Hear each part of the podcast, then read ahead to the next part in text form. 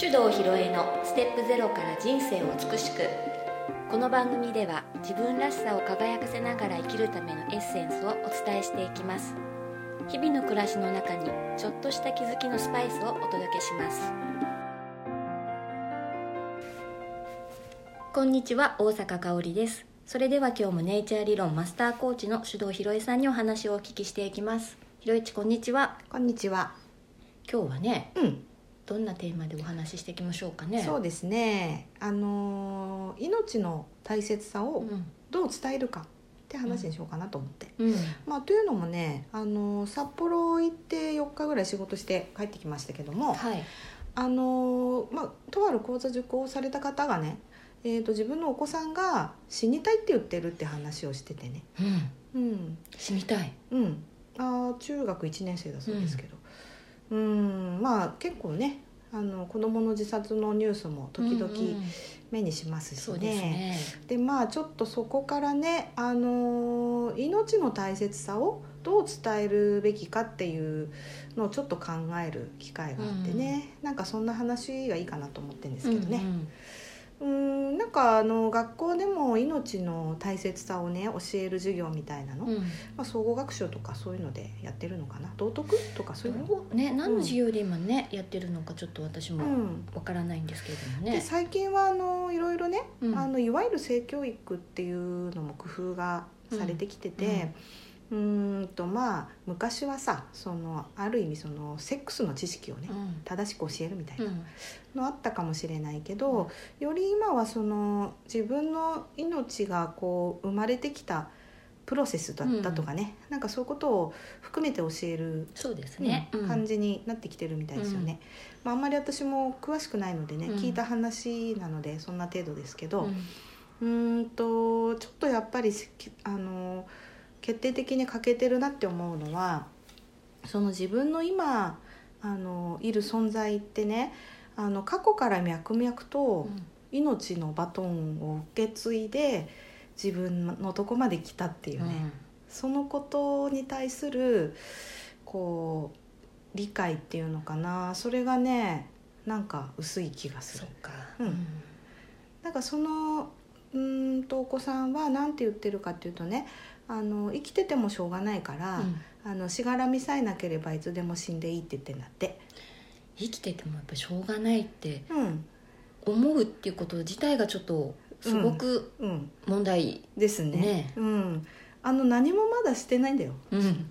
中一ですもんね。はい、むしろ、うん。私中1の時う、ん。などうしてたかな？ああのちょうどねいじめられてたっていうかあのシカトされてクラスの子全員から、うーんでも別に死にたいとは思わなかったというかその学校以外の居場所で自分が好きなことをやってた音楽とかうんやってたしね。うんう、うん。ん。なんかそんな感じかな、うん。かおりんは？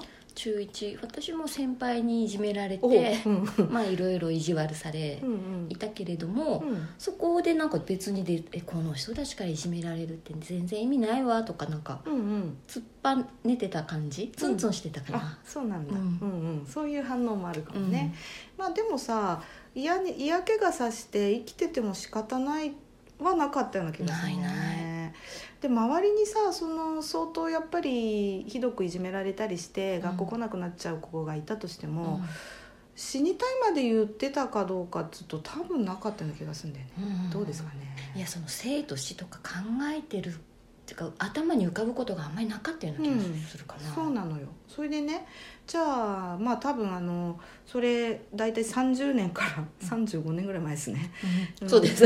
今言った話は、うんうん。でその頃とうん。今と何が違うのかっていうことを考えてうん。みると、35年前っていうとですね、大体80年代？うん。あのかなりね右肩上がりの時代です。よ、うんうん。まあ、バブルにそ向かうとそころ。うですね、うん。それで景気も良くて、うん。えーとまあ、大体サラリーマンしてるお父さんは忙しくて家に帰ってこないぐらいね。そういう感じの世の中だったと思うんだよね、だからねあの自動的にね未来は明るいっていう設定なの、うんうん。うん、これからどんどんね、うん。景気は良くなるから、うん。えー、と投資をすればうん。株価は上がるし、えー家を買えばね将来家の価値が上がるからローンなんて別に楽々返せるし給料も上がるからどんなに借金しても大丈夫だし、っていう時代だったの。じゃあ家庭は明るいんですね。そうそう。まあお父さんはあまり帰ってこないかもしれないけどね。んでっていうことは子供たちもあのていうか大人がこれから良くなるしかないってうんいうふうにあのそれは無意識にそういうふうになってんだよね。うん。考えてるんじゃなくて、えー、と考える前提がそれなの、うん。うん、右肩上がりっていうのが前提だからさ、だから頑張れば成功できるって。うん。いう感じに思ってて。でそれがあのちょっと方向性誤ると、うん。頑張らないやつは落ちこぼれだから、あうん、頑張りさえすれば明るい未来なんだからだから頑張れよっていうんあだよね、である意味その受験戦争みたいな言葉もまだその頃うん。あったよね、ありましたね。ううん。戦いに勝ち抜くっていうね、まあ、それもやっぱりあの明るい未来をつかむことができる前提の話なんだよね、じゃあ今どうかって言ったらさ。ね。で違うね。違うよね。もう明日なんか株価が暴落してお金が紙切れになるかもしれない。どんなに頑張っていい会社に入ってもある日突然会社がなくなるかもしれない、うん。つまり自動的に未来は良くなるっていう前提はもうない。のうん。でそしたらさよほど私たちみたいに自分をちゃんと保ってねうん。どんな時も自分を信じていれば道は開けるっていうのってさ結構さあの努力してって言ったら変だけど、うん。意識をして、うん。そういう考える前提を作ってないと、うん。なんとなく世の中の風潮に乗っかってる人はさこのまま世の中はどんどん衰退して低迷していくんだなーっていうさ、うん。空気感に飲み込まれるじゃん。そっか。うん、でそれは言葉で明確に言わなくても、うん。大人たちがさなんとなくもうそういうモードに入っちゃってるから、うんあの子供はそういうのレースあのすごいこう敏感にキャッチするよね。うん。でああやっぱり世の中先行き暗いんだとか、うん。未来に希望はないんだな。はあ悲しい。こういう前提条件の中に今うん。子供たちがいるっていうことを考えるとさああちょっとしたショックなこととか、うん。挫折でもってう、ん。もう自分はこの先がないから生きていてもしょうがないって思っちゃうのかもしれないなっていうとこまでは考えた。うん。うん、どうかな？大体合ってそう？うん。いやそうなんだなーって、そうかもなーって今思いましたよね。うん。それでさそんな中でどうやってね、うん。その子供たちが、うん、生きる意味とかね、うん。うん、となんだろう未来の希望とかそういうものを持てるようにするかうん。っていうのはあの意識的にそういう環境を作んないといけない時代になったんだと思う意識的にそれは自分でね、の。うん。しなきゃいけ考えるっていうことですよね。そうそうそうそう。でまあそれはねその35年40年前に、うん。イケイケどんどんで社会がそういうムードで自動的にそうなったっていうのがね、あのいいいとは思わないんだよ正直ね、うん。だってただ流されてただけの人もいてさ、よろくに考えないで給料のいいとこに勤めれば幸せだってさそういう人生を送ってきてう、ん。あのと途中であれ？ってなった人もいっぱいいるわけだから、うん。あのそういうムードの中で育ったからいいとかっていう意味じゃないんだけど、うん。うーんとよほど気をつけないとあのニュースとか新聞のことをねうん。あの真に受けるような人たちにとっては、うん。子供は黙って置いとくと、うん。そういう状態に陥ると思うんだよね。そうだね。で今はさそのすごく豊かなリッチな層と、うん。生活困窮してる人と二極化が激しいじゃない？うん。で、えー、と多分前にもこの話したかもしれないけど経済的に豊かなお家ってさ、あのまあ、ゆゆとりがあるから、まあ子供にそんなカリカリしないでさ「ああなた素晴らしいわね」っていうさ、うんうんなんかすごい自己肯定感が高い子育てしてると思うんだけど、うん。ですごい食べていくのに手手一杯になっちゃうともうそんなこと言ってられないじゃない、うん。でそれは言い悪いの問題じゃなくて現実としてそういうふうになっちゃってるからそこでまた差が出るよね。うん。うん、どうしたら？どうしたらいい、うねん、でねこれやっぱりあのそういう風潮だから仕方ないなとかさ、うん。あとねかおりんもニュースでそのうん。子供のね、うん。あれ見たんでしょ、今日ね、うん。ちょっとニュース見てたらえ？っていうちょっとショッキングなね、ニュースがあって小学校2年生の女の子だったかな、うん。が死に学校でねいろいろあって、まあ、死にたい死にたいっていうメモを残してたと。うんうん。でそれにやっぱりお母さんもあか、ね、一緒になって多分悩んでたと思うんですけども、うんうん。そのお子さんとお母さんが2人心中してしまいましたっていうこう、ニュース。うん。うんそこでお父さんがね今こう出てきてっていうのを見たんですけど、いや小学校2年生のね、うん。子供が死にたいって思う世界ってどういう世界なんだろうってちょっとね、うん。疑問を持ったというかちょっとショッキングだなっていう。ね。うん。でそれを見た時にさあのかおりんはね、うん。ちょっとこういう風になっちゃう世の中ってどうかおかしいなって。まあ私もそういう感覚に近いんだけど、うん。まあ大概の人はねそれワイドショー的な取り上げられ方するとさ、あの2つのパターンに分かれると思うんだよね。うん。ああうちもそうなっちゃうかもしれないと思うそうと、うん。うちじゃなくてよかったかわいそうにっていうそうね、うんうん。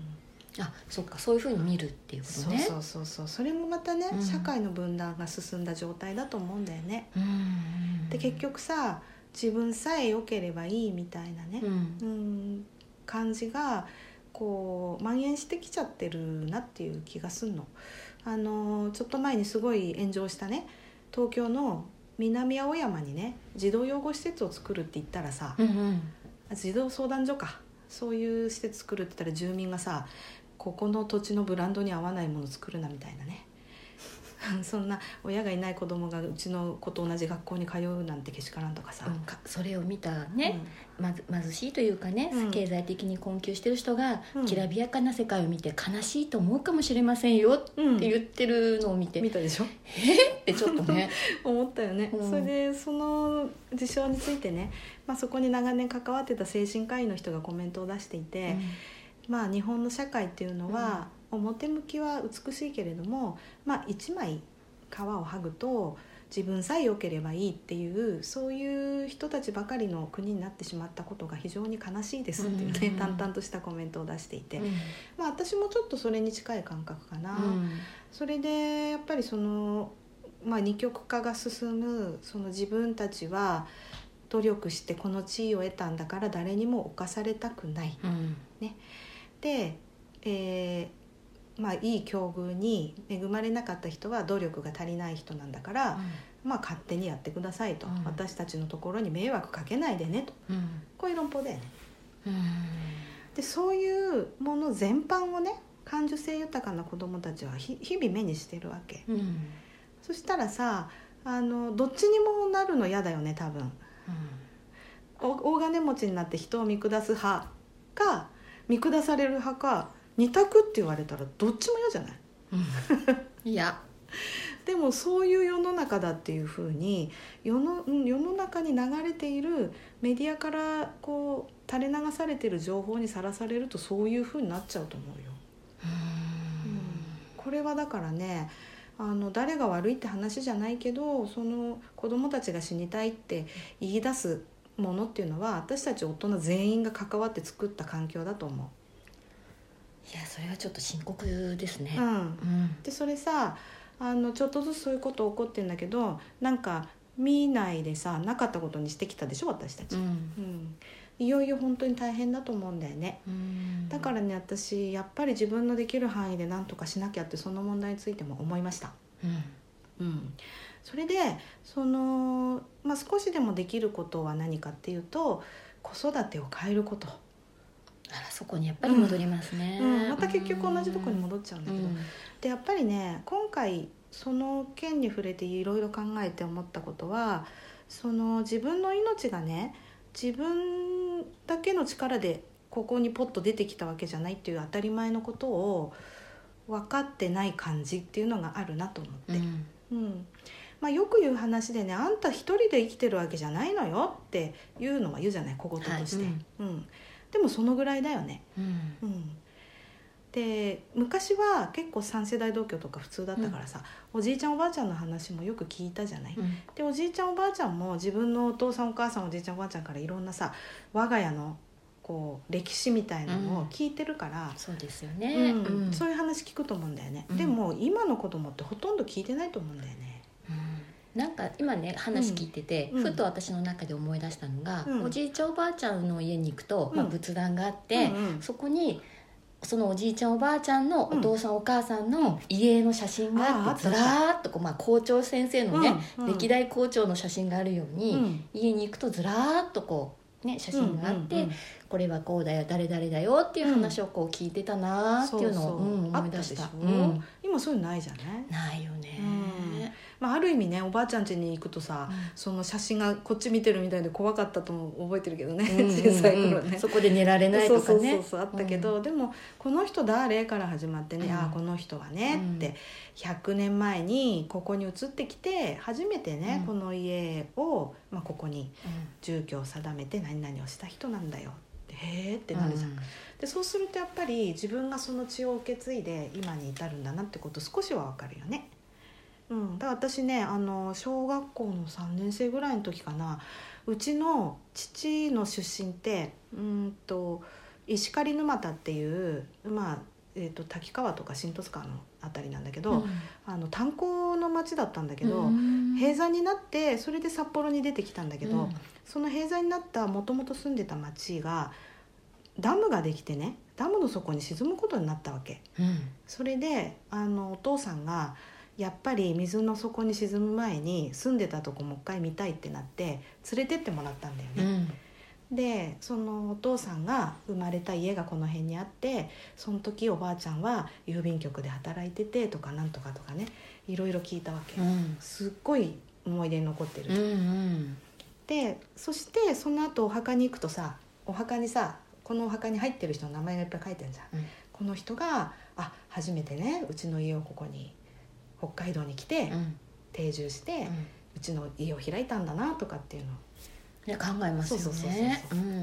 でそのまあなかなか遡るの難しいけど自分の上に両親いるよね、うん。その両親にまた両親がいるじゃん。うん。でまた両親がいてって言ってさ家系図みたいのさめあの実名入ってなくてもいいんだよ、うん。父母父母って書いてったらすごいなんか樹形図が出来上がるでしょ、うん。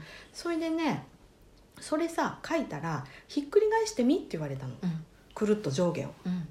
自分の下にこんだけの人いてこんだけの人の上に自分がいるのかって思ってさ、うんすごいことだよね、うん。でこのちょ土台になってるピラミッドの中の誰か一人でももしいなかったら今の自分存在しないんだよねって、奇跡じゃない、うんうん。っていうぐらいのことなんだよね。ね。いや本当今ね改めて聞くといやそうだよな自分もって、いやそういう教育をねうん、自分が今娘にしてるかってしてないですよね。してないよね。うん。だからね私もなんかあの、まあ、聞聞かれなくても息子にはうちの先祖はね何年前に北海道に来てこうでこうでこうだったんだよねって何回か話したのふーんって感じだよ。うん。でもねあの興味ないかもしれないけど言った方がいいと思う、うんうん。で特にその自分の存在意義に関して疑問を持つような段階になったら、うん。その時こそ真剣に話すといいと思うんだよね。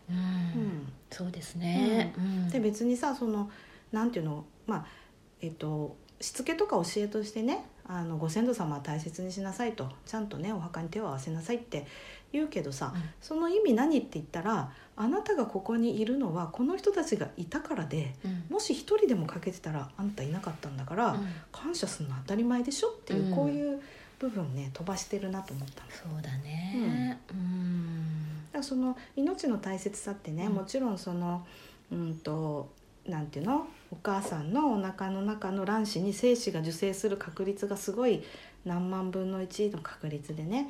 あなたが生まれたのよ。もいいと思うんだ。それ事実だからね、でももっと言うとその自分の世代の何世代前まで遡ってこういう人たちのバトンを受け継いだ自分最終ランナーなのよっていう表現の方がずっと説得力があるなとうんうん思っていたんです。うんいいですね、うん。これ自由研究もできるね。あできると思う、ね。あの結構さ、まあ、お金かければ調べてもらえるって言うでしょ、私本当にねなんか知りたいなって思ってるんだよね。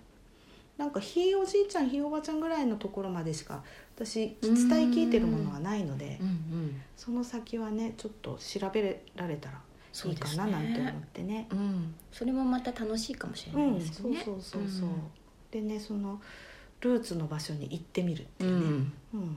私のルーツは四国なんですね。ああいいね、うルーツを巡る旅。んね行ってみたいなと思って、うん。そういうことさ。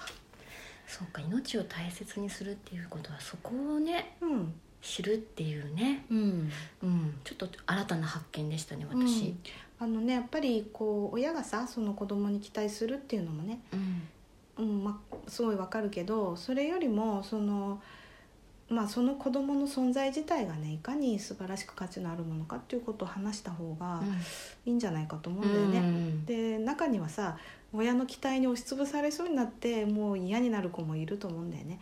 でそこは私もずっと言ってるのはその期待を手放して信じましょうっていうことを言ってんだけどさ、なんかやっぱり期待しちゃうじゃん。ううん。ん、それ期待もあの全くないと子供はやる気出ないからあった方がいいけど、うん。でも親が自分の思い通りにしようっていう子供をねそういう期待から離れるにはやっぱり単純にまあずっと脈々と続いてきたその命のバトンを今君が受け継いでるんだよってことを伝えてあげるだけでいいかなっていう気がちょっとしたんだようね。んそうですね。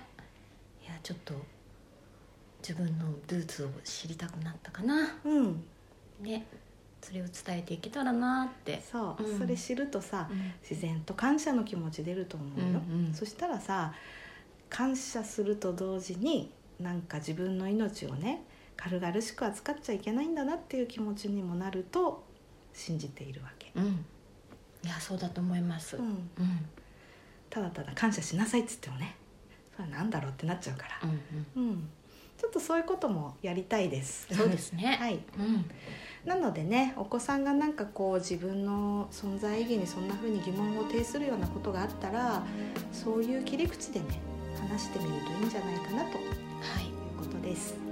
ました。はい、じゃあ今日はこの辺に。はい、はい。ありがとうございます。あ。りがとうございました、この番組では皆様からのご意見ご質問を募集しております。番組ページにあるリクエストフォームからお送りください。たくさんのお便りお待ちしております